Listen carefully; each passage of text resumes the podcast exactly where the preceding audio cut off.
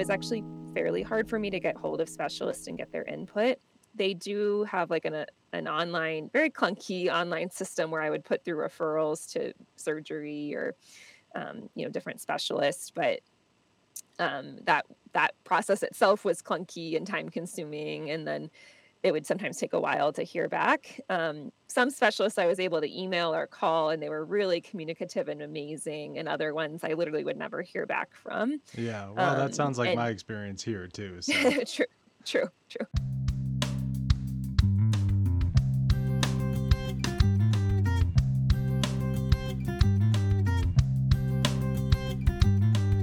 Welcome everyone to the Primary Care Podcast. We explore the world of primary care by featuring discussions with a variety of healthcare providers. And now, the host of the show, Dr. Ross Tannock.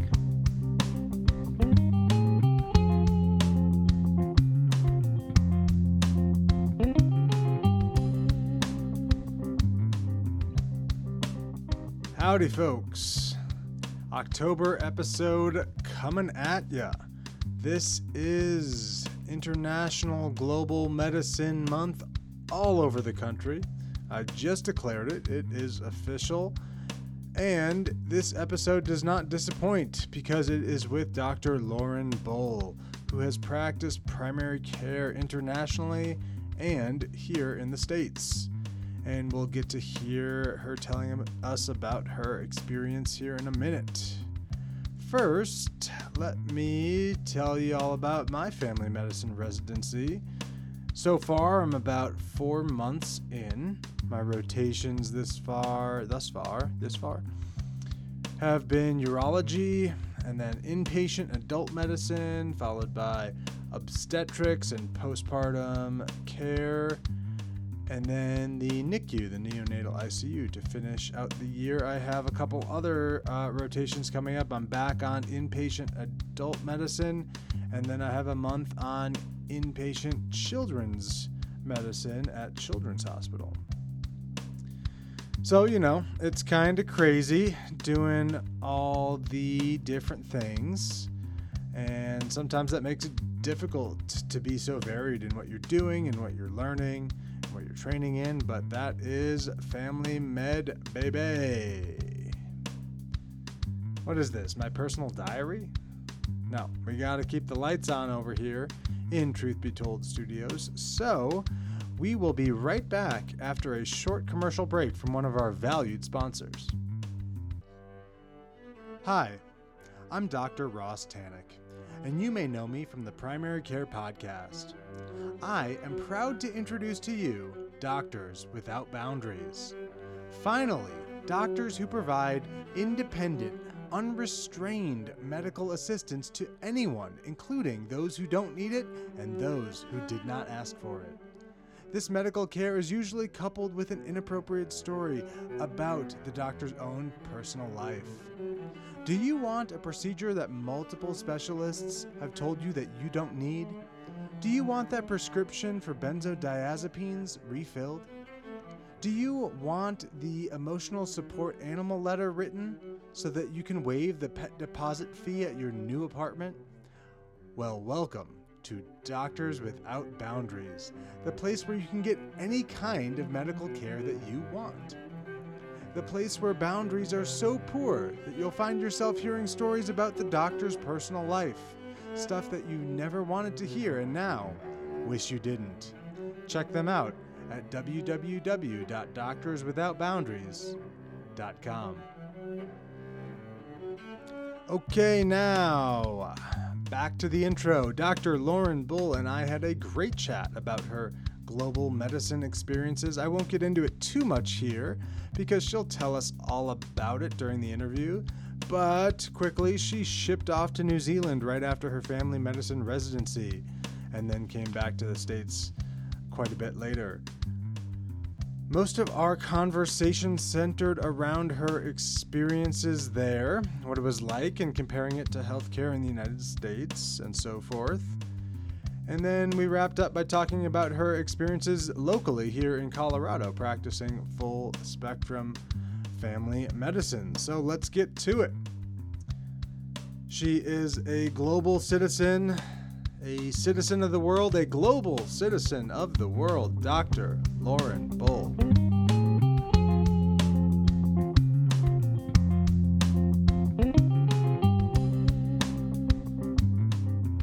I'm from Tulsa, Oklahoma originally. I actually was born abroad. My dad was in the Air Force, and so I had a family that had traveled quite a bit when I was a kid, but did most of my growing up in Tulsa. Where were you born? Germany. Cool. Yeah. Did you live anywhere else too? No, they actually moved back to the States when I was one, but my parents had lived in outside of Seoul in South Korea. Okay, cool. And, all right. Don't let me derail you. You moved back to Tulsa and grew up there? Yeah, grew up there, and my mom was a retired nurse by that point. So I think maybe I had a little interest in healthcare there, and that's kind of where that came from, I think. Yeah, very cool. What type of nursing did she do? She did like med surg in the hospital, and then ended up being the nurse for a rheumatologist. So was really passionate about like patient education in particular. Cool. Very, very cool. Yeah. And so then you went to med school right after college. Is that right? Yeah, that's right. I went straight through. I finished everything kind of the youngest you can be without skipping a grade. So I went to the University of Tulsa for undergrad, and then to the University of Oklahoma for med school. Okay. And at the time when you were in medical school and residency, did you envision the career that you have now, or was that kind of just a work in progress at all times? Yeah, that's a good question. I think I wanted to do primary care, even if I didn't actually have the right terminology for family medicine. Right. So, the more I got into it, I cared about prevention, getting to know people, being there for them and throughout their lives, trying to make an impact versus like a surgical specialty, for example. And then I think, obviously, once I got to residency, toward the end of med school, I had a better defined idea of what I wanted. And so I do think when I was in residency, I knew I wanted to keep working with underserved populations, like globally diverse populations, and try to do some academic work as well. So I'd say, while I may not have envisioned exactly what I'm doing, it's pretty close. Yeah. Very cool. And so you mentioned just academic work, and you went to a big academic center for residency. Right. Can you talk about that experience? Because that's not my experience. I'm at a smaller community program. What was that experience just like in general, doing family med residency at a big academic center? And then is it possible to compare to maybe your perception of what other types of residencies might be like, such as a rural or community-based residency? Yeah, sure. When I was looking at a program, I kind of wanted something that was the best of both worlds, and I personally think I found that in the CU program. And the reason for that is that you work at the CU Anschutz Hospital, which is a huge tertiary care center, academic center, but then you also work at Denver Health as more of a community safety net hospital system. And then I had my main clinic at the Denver Health Lowry Clinic, which is an FQHC. Again, more based in the community. And so I felt like I was able to get kind of both of those almost ends of the spectrum of our healthcare system in my training and experience all of that, which I really liked. And I wanted to also have the academic institution where I could explore like research interests or have faculty to support me in different interests. And CU definitely has that with a really big, productive, robust department, which was great. And then ultimately, I do know that a big concern is being in a opposed versus unopposed program for a lot of learners. And I personally felt like I still got to do a lot of different procedures. Some of that I chose to be in our OB obstetrical track. So I did a rotation at a community hospital at St. Anthony's North to do more deliveries and C-sections. So that helped me get higher numbers there. And then feel like I was able to get, you know, a bunch of art lines and central lines and things in the MICU, and still had a good procedure experience. But I do think you have to work a little harder than maybe at a community program. Yeah, I mean, that's my vibe as well. You mentioned your academic interests and them being supported. You know, you practice full spectrum primary care and family medicine now, and it sounds like that was supported in just the way you're just talking about getting procedures and getting deliveries, that sort of thing. One of the reasons that I wanted to have you on the show is to talk about global health, because you did practice abroad for at least a little while. Was that were those opportunities, like global health opportunities, available for you? Was that something that you even knew you wanted to do at that time? And how did that play out for you in terms of graduating from residency and then going off abroad? Sure. I think it is something I knew I was interested in. I had studied abroad back in college in Ecuador and learned most of my Spanish there. And so I had that kind of interest and had been part of certain global health endeavors in undergrad as well as medical school, and pretty involved in our global health groups in medical school. So that was something that I did want. And that's one reason actually I chose our program, because I was able to work at a clinic with primarily immigrant and refugee patients at Lowry, where it's like 60% non-English, non-Spanish speaking, very high refugee population. So I felt like I got that, people use the term global, so global, local exposure. And then in addition to that, I did want to keep doing work abroad. And so I went to Guatemala, which is a rotation opportunity for us as a third-year resident, and spent a month down there at a clinic that actually was co-developed with, in partnership with CU. And then I also ended up applying to the AFP. They have a Center for Global Health Initiatives advisory board, and I applied to be the resident on that board when I was a second year. So I was on that my second and third year of residency, and that was a really amazing opportunity. I got to be really involved with the AFP Global Health Summit, which is a conference they put on every year. I got to go to WONCA, which a lot of people don't know what WONCA is. I'm not sure if you're familiar. No, it's not ringing a bell. All right. Great. This is important for people to know. So WONCA is the World Organization of Family Medicine Doctors. Okay. The acronym stands for something I always forget, but it's really cool. It's like the global organization of family medicine, and they do a ton of work around advocacy, not just for primary care globally, but in particular family medicine to be the specialty to meet that need. And I was able to go to their conference. They hold a world conference. It's every 2 to 3 years. And I was able to go to the one in Seoul, South Korea when I was a resident. And I refer to it as the Olympics of family medicine, because it's people from literally every country there representing family medicine and primary care and learning from each other. And that was just one of the most amazing opportunities I got in my training. Yeah, wow, that's really cool. So, wow, those are amazing opportunities to have while you're in residency. Most people probably barely leave the city that they're in. And then you got to go to Guatemala for a month, you said, and then this conference in South Korea as well. Yeah. That, and I'm also aware that, you know, you talked about practicing with Denver Health during your residency. In what way does that kind of play into the global nature of medicine, just treating a lot of patients from, Hispanic countries, Spanish-speaking, Central and South America and Mexico? We have a lot of population here in Denver of those patients. Did you feel like that was a adequate global medicine experience for you, just having continuity with those patients?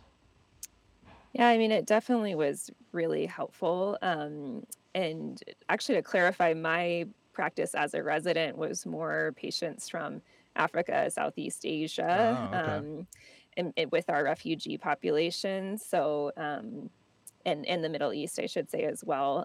So it was rare actually that I, not rare, but less common that I got to use my Spanish as a resident in my clinic because it was a 60% non-English, non-Spanish. So there were a bunch of other languages being spoken, which was a really great opportunity. And so I learned a lot about the refugee resettlement process, as well as like refugee, as well as recommended immigrant screening labs from the CDC, and feel like I somewhat know those like off the back of my hand now. And am able to implement that pretty comfortably now in my practice, and see that a lot of people who are from Central South America and Mexico who do need these labs have never had them done, and kind of able to catch that and then catch and treat their latent TB, for example, on a pretty frequent basis. Really? Wow. Yeah. Yeah. What an amazing way to kind of just practice global medicine locally. Right. Not even going abroad, but dealing with a lot of global health issues just here in, Colorado. Yeah. And I should make one distinction, which is I do think caring for refugees and immigrants is different than working globally in a different setting. But a lot of the principles and the training in terms of like infectious diseases and things that you're screening and treating do kind of translate across those different spectrums, but some people are very particular about making a distinction about them. So to clarify that, I'm not trying to equate them at all. That is a fair point. Can you highlight some of the differences between global medicine practicing abroad and then caring for a refugee population locally here in the States? Yeah. I mean, I think it all depends on what your practice setting is. And so, working at a very well-resourced overall institution like Denver Health with great specialty access and, using our EMR system and all these other supports I had is very different than when I'm working in the clinic in Guatemala, where it's handwritten notes and there are specialists, but, it's kind of a hodgepodge, making phone calls to ones in town and trying to negotiate prices. And, there's only a few labs you can do on site and just a lot of different, lower resource limitations, as well as more, I think, cultural things are at play and language things are at play regardless, but that much more so when you're in the country and you are the one trying to engage with their medical system and understand how you can fit into that and learn from them versus when people might be coming to our system and it's a little bit more us trying to bring them into how we do things, if that makes sense. While, of course, respecting cultural differences and different ideas regarding healthcare. Yeah, definitely. And so you talked about going a couple of different places, but we really haven't talked about what you did right after residency. I believe it was right after residency, but it was. Tell me that story about what you did right after residency and what that was like. Sure. So when I was a third-year resident, kind of prepping for the end and graduation, was trying to decide between doing a fellowship in global health and then going and working in New Zealand, which I had heard about a little bit through the grapevine from some other physicians or, friends of friends of friends who had done that. And I had, heard great things about it. And so I ended up, talking to some different mentors, and thankfully all of them advised me just to go to New Zealand while I still could. And I had the chance. So I was able to go live and work there for a little over a year, conveniently from the end of 2019 into almost all of 2020. Yeah, that's so cool. So it was 2019. What was the amount of time that you were there total? About 13 months. Very cool. And how much of a culture shock would you say it was to live and work there? Living there's very little culture shock. I think mostly learning to drive on the other side of the road and the other side of the car. Right. Certain phrases that you learn and what they mean. But otherwise, a lot of culture is very similar overall. Mm-hmm. I think working there, I perhaps was a little foolish pretty much immediately out of residency going down. I was a solo GP where I worked, so I didn't have any actual physician colleagues like who worked for the same company with me in the building. And I was having to learn, different lab value units and everything. So a lot of like normal ranges were all different. Mm-hmm. The whole healthcare system's different. But so it was a challenge, but one that I enjoyed and one that was fun to kind of figure out and again, learn how I can fit into their system and adapt what I feel like is quote unquote normal, and address that to what's their normal. Yeah, definitely. And you mentioned that as a challenge, just learning the new system, learning those little different details.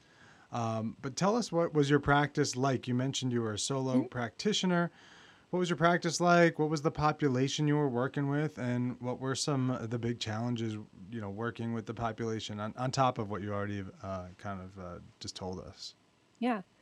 So I lived in a town of about 80,000 people, which is a respectable city size for New Zealand. Mm-hmm. But I worked in a town that was about 3,000 people, about 20 minutes away. So it was, I'd say, like a semi-rural setting. And I, like I mentioned, was a solo GP. There were two other doctors in the building, but we all worked for different companies each.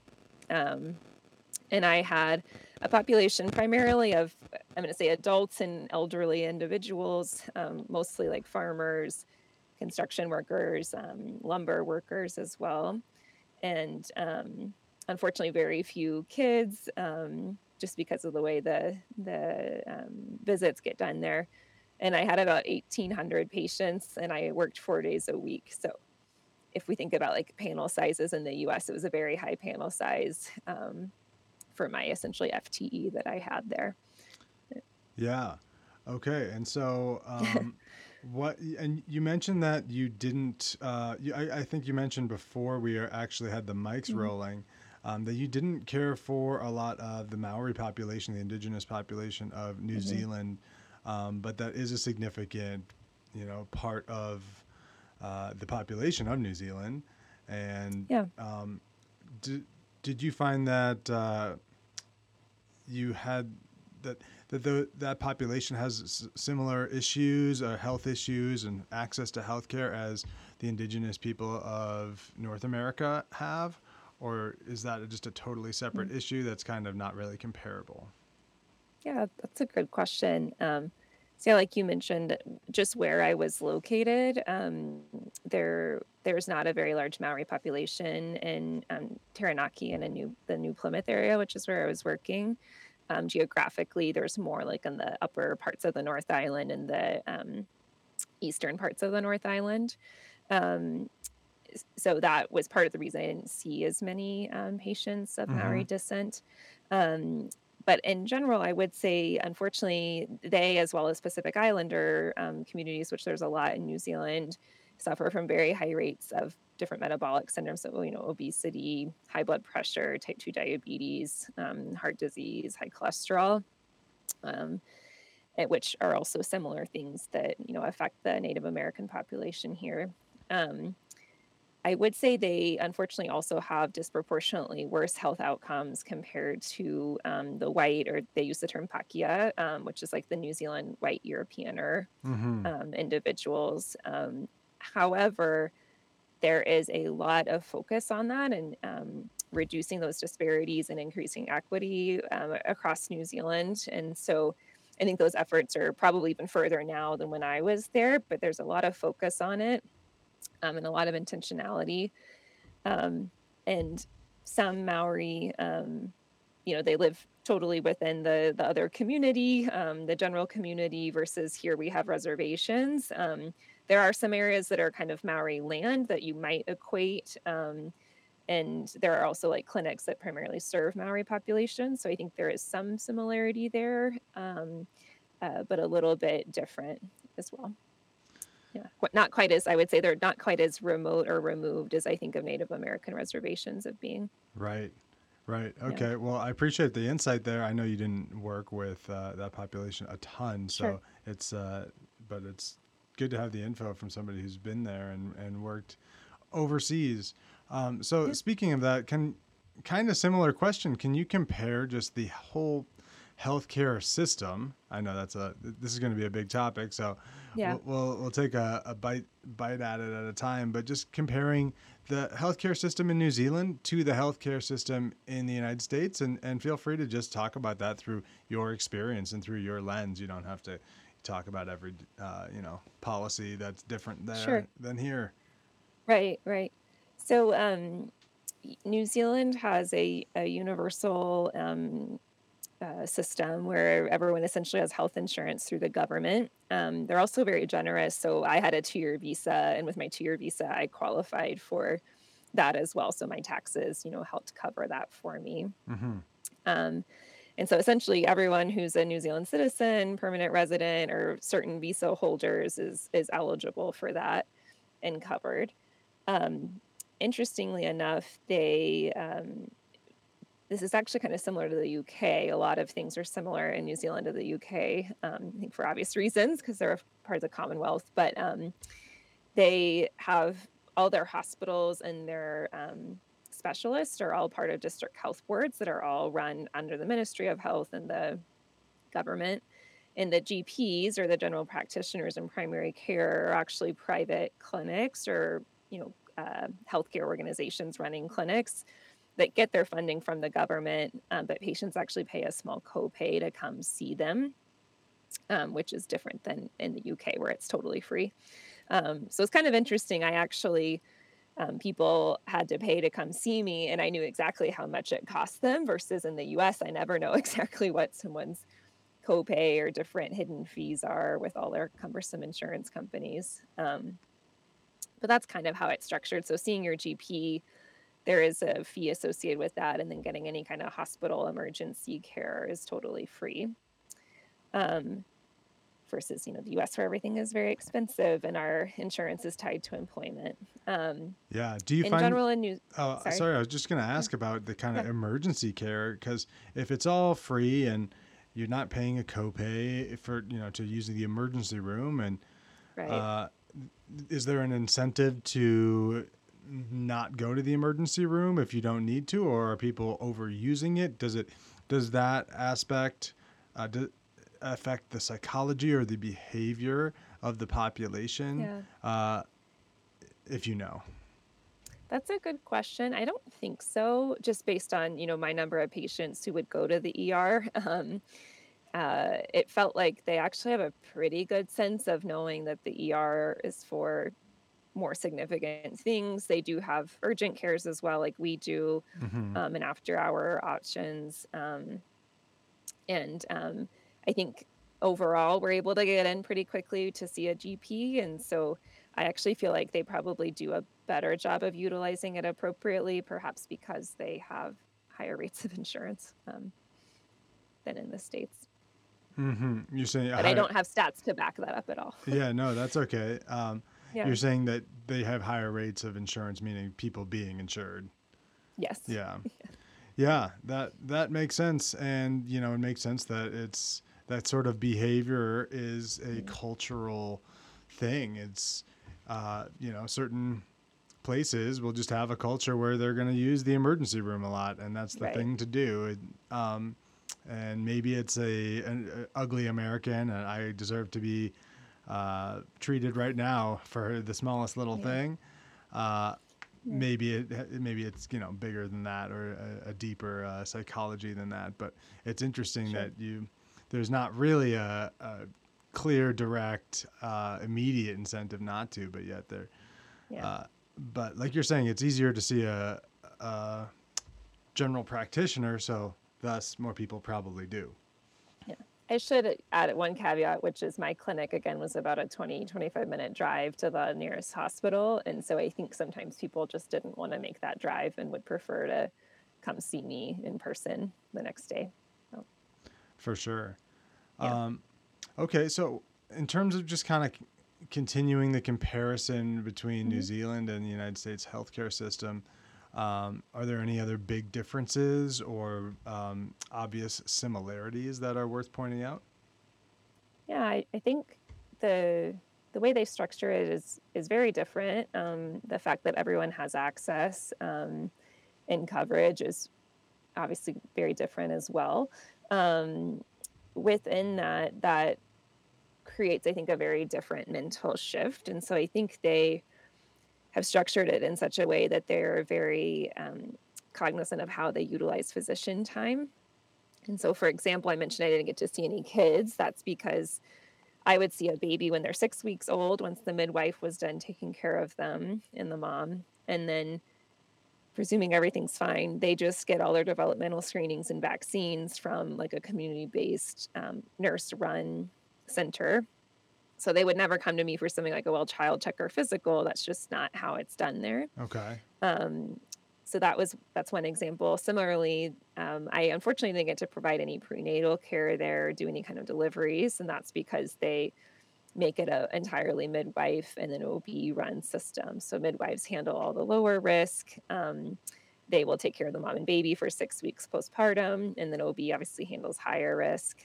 Both of them work in hospitals and do deliveries there. Mm-hmm. And so there's actually, if someone was pregnant, I would say kind of, bye, I'll see you 6 weeks postpartum, and you're under the midwife's care for now, which I personally didn't enjoy, but I do think it makes sense in terms of setting up a system where you're being efficient and who's providing care to who. Mm-hmm. For what reason? So, yeah. So they can't see you because the insurance doesn't cover it. Basically, no, like GPs don't provide prenatal care in New Zealand. You're not allowed to. It's not part of your role. I see. It's just not within the scope of practice, is what you're saying. Yeah, you're not licensed to do that there. Interesting. So. Do you know if somebody who's studying family med or, in a residency in family med in New Zealand, are they getting prenatal care and, full spectrum family medicine, or is it more like general medicine? That's a good question. Like an internal medicine kind of residency where they're not caring for pregnant and children and prenatal care? That's a good question. I think it's almost more kind of med peds like, if you will, in terms like they get kids and adults. They might have, I think they might have some time on like OB floors with prenatal care and deliveries, I believe, but mm-hmm. It's just not something that they're actually doing day to day. So they're kind of set up in terms of their training differently. My experience was variable. Like I actually taught some of the little bit more established GPs there how to do IUD insertions because they'd never learned that before, but we're trying to like increase their women's health procedure ability so they could bring that care into the community. It's just kind of variable, but those were UK and New Zealand trained physicians that I was working with. Got it. I remember when we were chatting prior to the podcast, you were telling me about a initiative for colon cancer screening and colon cancer prevention.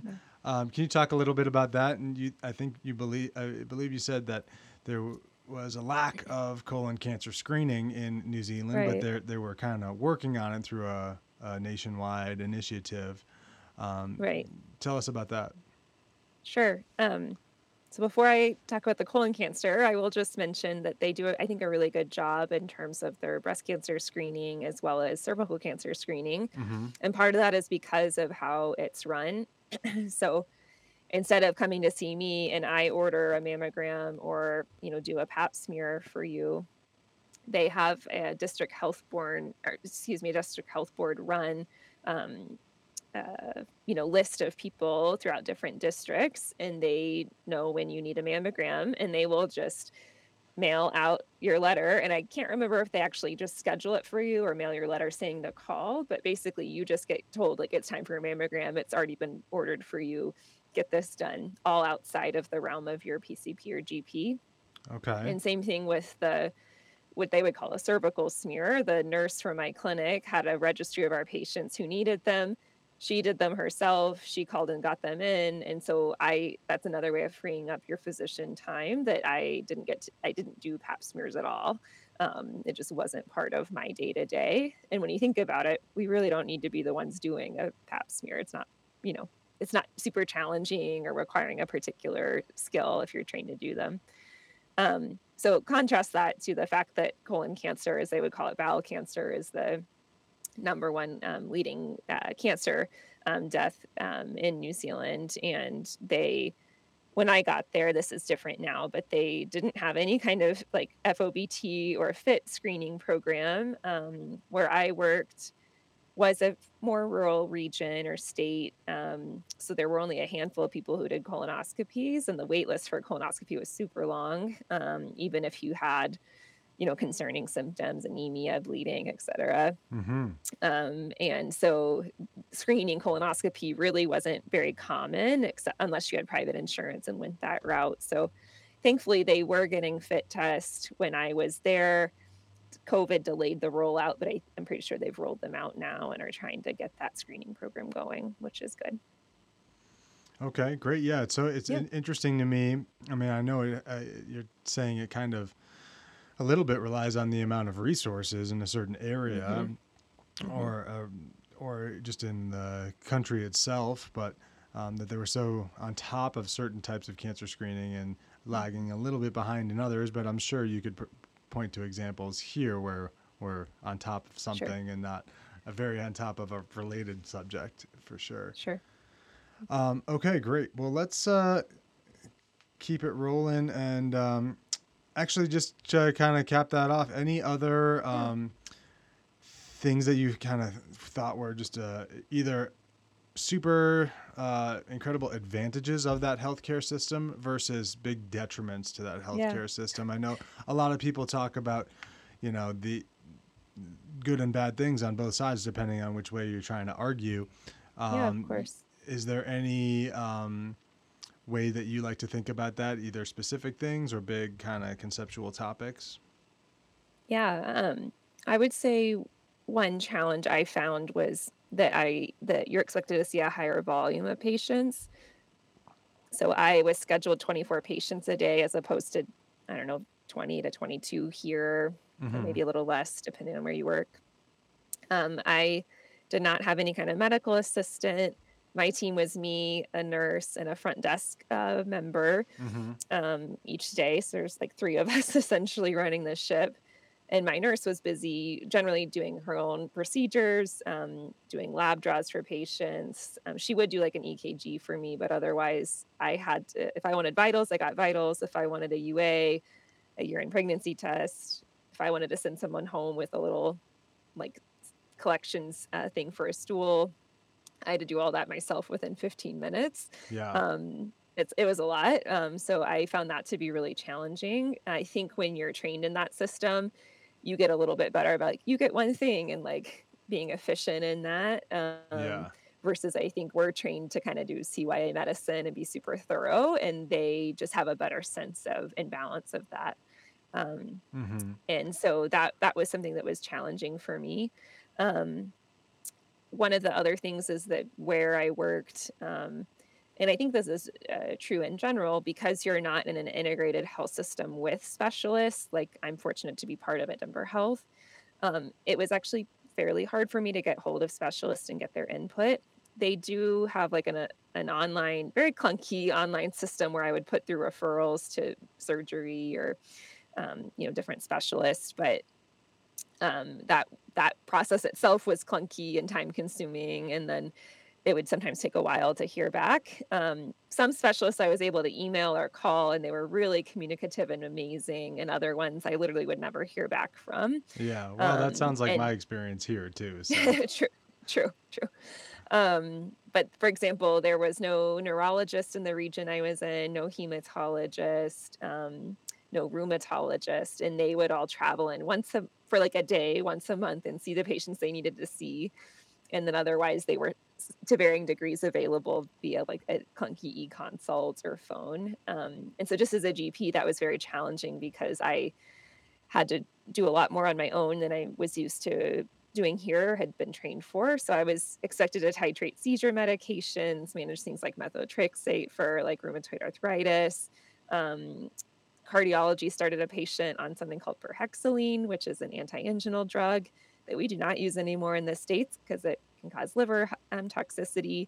And I just had one line buried in an ER discharge summary that was like, perhexylene started per cardiology, PCP to titrate and monitor per protocol. And I had a moment of like, well, what the blank is that? How do I do this? Scrambling. And so I think that's just an example of some of those challenges. But there are definitely a lot of positives. I think the health outcomes are better than the U.S., despite the things that we've gone over, and potential wait times for specialists. And they spend less money on it because they're conscientious with how they do everything. And in particular, drug pricing, which I think is impressive. One of my favorite things working there is that they have a group that's called Pharmac. And it's a national group who decides what's going to be on New Zealand's formulary of medications. And they negotiate the prices with different companies, usually for very low prices. And then from my end, there's a website, and I could see what's on the formulary, if it needed any special requirements. It was very clear. There was a super easy form embedded in my EMR to get that approved. So there was nothing like a PAR or prior auth that I needed to do, no confusion between all these different insurances and what they cover. And it kept costs down. So in New Zealand, your copay for a med is $5 New Zealand dollars, which is about $3 US dollars. And they cap your spending at $100 New Zealand dollars a year, which is about like $65 to $70. Okay. Which is really amazing considering how much, you know, we as Americans spend on pharmaceuticals. That just continually impressed me when I was working there. Yeah, that's amazing. So that all stems from the government negotiating the prices of drugs from the companies that provide them? Right. Yep. They negotiate it all. And if something's too expensive, you know, they won't necessarily take it. They'll look at the pros versus the cons. I will say that means they're often a little bit behind. So when I was there, they did not have any SGLT2s or GLP-1s, which are now more common diabetes medications. Yeah. They were just getting an SGLT2 as I was leaving. And so sometimes they're, you know, few years behind in terms of more, you know, first line new medications that we might use here in the States. But you can't argue with better outcomes for less money as well. So. Yeah, no, that is impressive. And it's also, it sounds like the price for each medication was known beforehand. Is that right? By you and by the patient. So the price doesn't fluctuate. It's $5 until you've paid your $100 total for the year, and then it's $0. Oh, wow. Okay. Yeah, you said that, but I didn't quite understand. Yeah, it's a little mind-boggling, but yeah. So it's just $3 a medication. Basically. Wow. Yes. And then does that vary right until you hit $100 $60 or $70 US? Does that vary by how much medication that you're taking? If I'm taking a med, you know, once a day versus you're taking it three times a day, does it? It's still just if you fill it, it's $3 or five New Zealand dollars. And kids under 13, their meds are totally free. This is incredible. You're kind of blowing my mind. I know. All right. Well, I can't afford to have my mind blown anymore. Let's talk about, because you mentioned just as you were leaving, they were getting SGLT2. Inhibitor. Can you talk about the transition back home to the United States? What did that look like leaving there and coming back home? Was there a reverse culture shock, and was it difficult to kind of come back and set up your more permanent practice? Sure. Do you mind if I tell you one other thing that I think will surprise you? Oh, please. All right. Blow my mind again. Or you might find interesting. Yeah. I just think this is really cool. New Zealand has something, it's the accident. I always mess up the acronym, but it's the ACC. It's like the Accident Compensation Corporation or something like that. Mm-hmm. And the gist of it is that any kind of accident that anyone is in New Zealand is essentially covered by the government in this program. So, you know, if you came down there and you were hiking or skiing and you fall and tear your ACL, the ACC is going to pay for your urgent care ER visit. They're going to make a case for an ACC claim. They're going to pay for an MRI for you. They're going to pay for you to see orthopedic. They're going to pay for your physio, as they would say, or your PT. They're going to pay for time off work if you need to be off work. It was just this really amazing system. And it's the same for like a car accident. And so their auto insurance rates are really low because they're only covering for like body work of cars. They're not covering anyone's medical outcomes from an accident.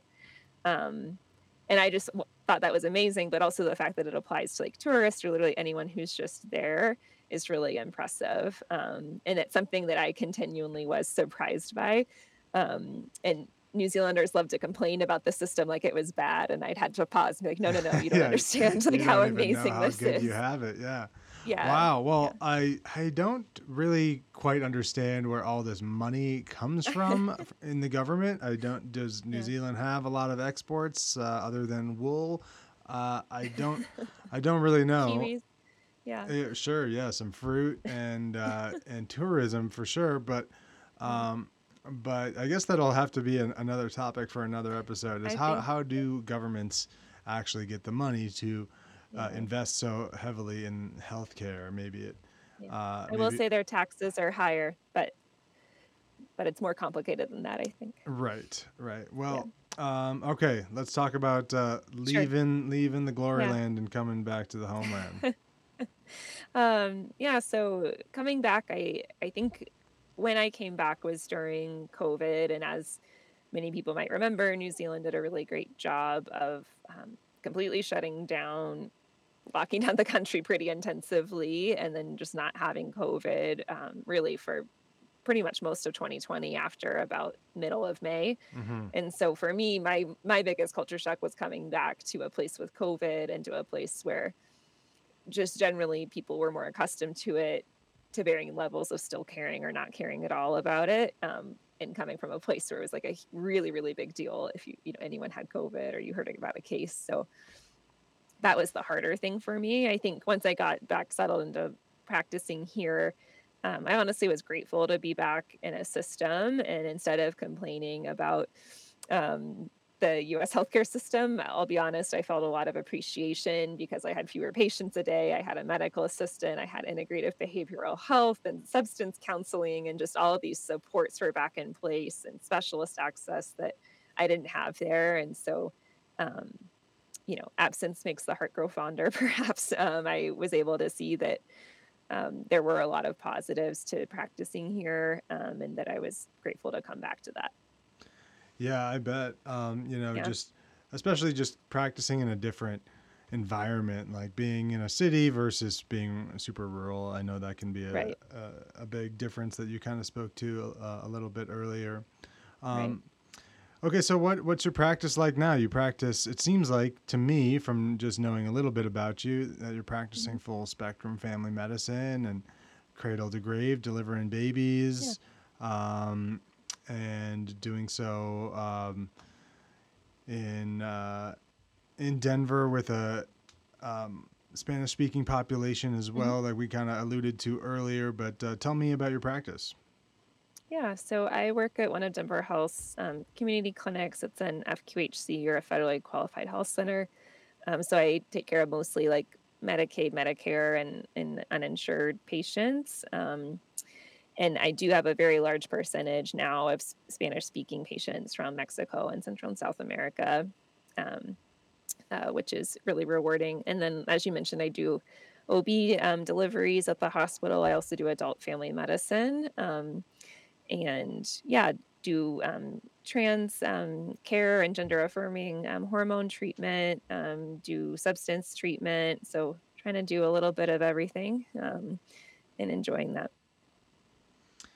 That's awesome. Do you envision that to be your, permanent career here, or do you envision further global health experiences, either, long-term or just kind of mission trips? Or how do you envision the rest of your career playing out? Yeah, so I definitely envision like remaining on faculty with the University of Colorado and working at Denver Health in an FQHC setting. I think it's a unique way to get to spend your time in your days, and I feel really fortunate to have my hand in the pot of academics and residency work as well as FQHC community work. And to speak to that a little bit more, I actually did a fellowship in global health over this past year that finished in June of 2022. And now I'm working to get a global health like concentration or track going for our residents. And so my intention is to shift some of my focus to like resident education and global health, and also representing family medicine and broader global health conversations and work on the CU campus. And then I'm hoping to still get to go to Guatemala with our residents. I went down as a fellow this past spring, and that's something I'm hoping to continue to help like oversee and be engaged with as well. Super cool. All right, kind of big conceptual question. If you could kind of make any big changes to the healthcare system, or if there are any healthcare system changes that you kind of see coming in the future, I'd be interested to know your thoughts on that. If there was a way that you might want to blend in a hypothetical world, you know, some things that you've seen globally versus things that you've seen here, what would be your kind of ideal situation? Yeah, I mean, I'll be honest, before I went to New Zealand, I was very gung-ho, you know, Medicare for all, we need universal health coverage, which I still think we need. I will say working there and the experience there just gave me the slightest pause in the sense of it's not a panacea. Healthcare, there are issues with every health system, you know, around the world. People love to complain about their health system around the world, regardless of how good or how bad it is. And so just that knowledge that I think we do need to move to a universal system. I hope that we can get there where we have a universal coverage, you know, I'd say at the minimum for U.S. citizens, but I would hope it's more expansive than that. And perhaps something like a Medicare for all. And I really feel like that's where the tide is going. I don't know when it'll happen or how. The other thing I envision is obviously us keeping private insurance, so that you do kind of have something, again, similar to New Zealand with the backing of a basic universal coverage, but the option for private for faster access. So that's what I see coming down the line. I really hope that we can continue to negotiate drug prices better and have drug price caps, copay caps on them. I don't think what's been done legislatively this past summer is nearly enough, even though it's progress. And so I'm hoping we can start to mirror other countries that do a heck of a lot better job of that than we do.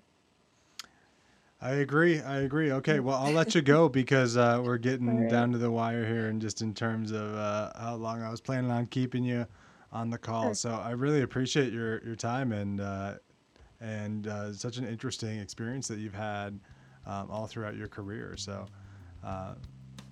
I'll let you go, and thank you so much for being on the show.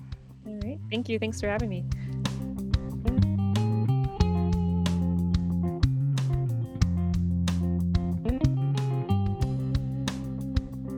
All right, everyone. Thank you for making it to the end of the app. It was a great app. I quite enjoyed talking to global citizen of the world, Dr. Lauren Bull.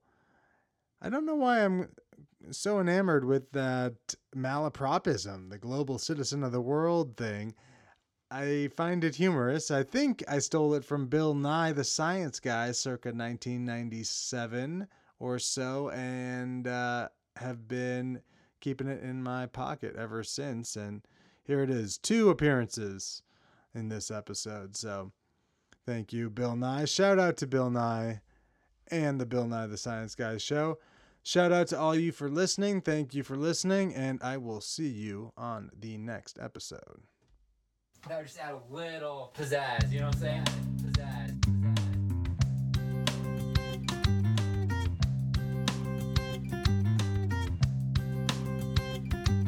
Her uterus was the universe, and it bloomed and birthed the moon and the earth. Nothing ever happened till it was observed by the first animals with optic nerves. It was a fight for survival. Many died though. Friends were formed to fight mutual rivals. Man and woman appeared, and they realized there was a thing called love, bringing joy into their lives. Boom, they were civilized. Went from stones and bones to phones and drones, as many kings took the throne. Built empires, and the story's well known. History ticks along like a metronome. And then I came to be, learned to walk, talk, and throw stuff. All grown up, I got a job now and showing up. I'm sleep deprived, I'm misaligned. My appetite is primed to feed the ego almost all the time. And then I met you, lovely and smooth. You quickly removed my modern man's blues. I wanna celebrate every breath that I take, cause I'm afraid I'm dreaming and I don't wanna wait. So baby, let me grab a hold of your body, mind, and soul, and forever gonna grow into something we don't know. Baby, let me grab a hold of your body, mind, and soul, and forever gonna grow into something we don't know. Baby, let me grab a hold of your body, mind, and soul, and forever gonna grow into something we don't know. Baby, let me grab a hold of your body, mind, and soul, and forever gonna grow into something we don't know. The universe was my universe, but I left to pursue the search of love. But sometimes it hurt along the way. If there's anything I've learned, create a garden, plant flowers in the dirt. I'm gonna be the sunshine and rain, protect you from the pain as I push you toward the flames. Play the game and wonder, am I the hunted or the hunter? When I was younger, I met God and I hugged her. She said, hey baby, instead of getting lost within, how about you try to walk a mile in my moccasin? Stop, begin, let the thoughts and visions guide you further down the road, going inch by inch. Don't sprint, take it slow, protect your soul. Travel long and far, but make sure to come home, cause the love that's here is what keeps you going, gives you the power and the freedom to grow. Let's giggle and laugh and rise up through the stress. This life is crazy, but it's the goddamn best. When life gets complex, don't think, just do it first. It was simpler when the uterus was so baby. Let me grab a hold of your body, mind, and soul, and forever gonna grow into something we don't know. Baby, let me grab a hold of your body, mind, and soul, and forever gonna grow into something we don't know. Baby, let me grab a hold of your body, mind, and soul, and forever gonna grow into something we don't know. Baby, let me grab a hold of your body, mind, and soul, and forever gonna grow into something we don't know. The uterus was my universe.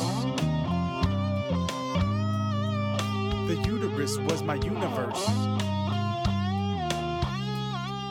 The uterus was all my conversations universe. And information exchange is contained in the podcast is intended for educational and entertainment purposes only and should not be confused with medical treatment, advice, or direction. Nothing on the podcast should supersede the relationship and direction of your medical caretakers. Although guests on the show are board certified and licensed physicians, they are not functioning as physicians in this environment, and no doctor-patient relationship is formed. Let me grab a hold of your body, mind, and soul, and forever gonna grow into something we don't know. Baby, let me grab a hold of your body, mind, and soul, and forever gonna grow into something we don't know. Baby, let me grab a hold of your body, mind, and soul, and forever gonna grow into something we don't know. Baby, let me grab a hold of your body, mind, and soul, and forever gonna grow into something we don't know.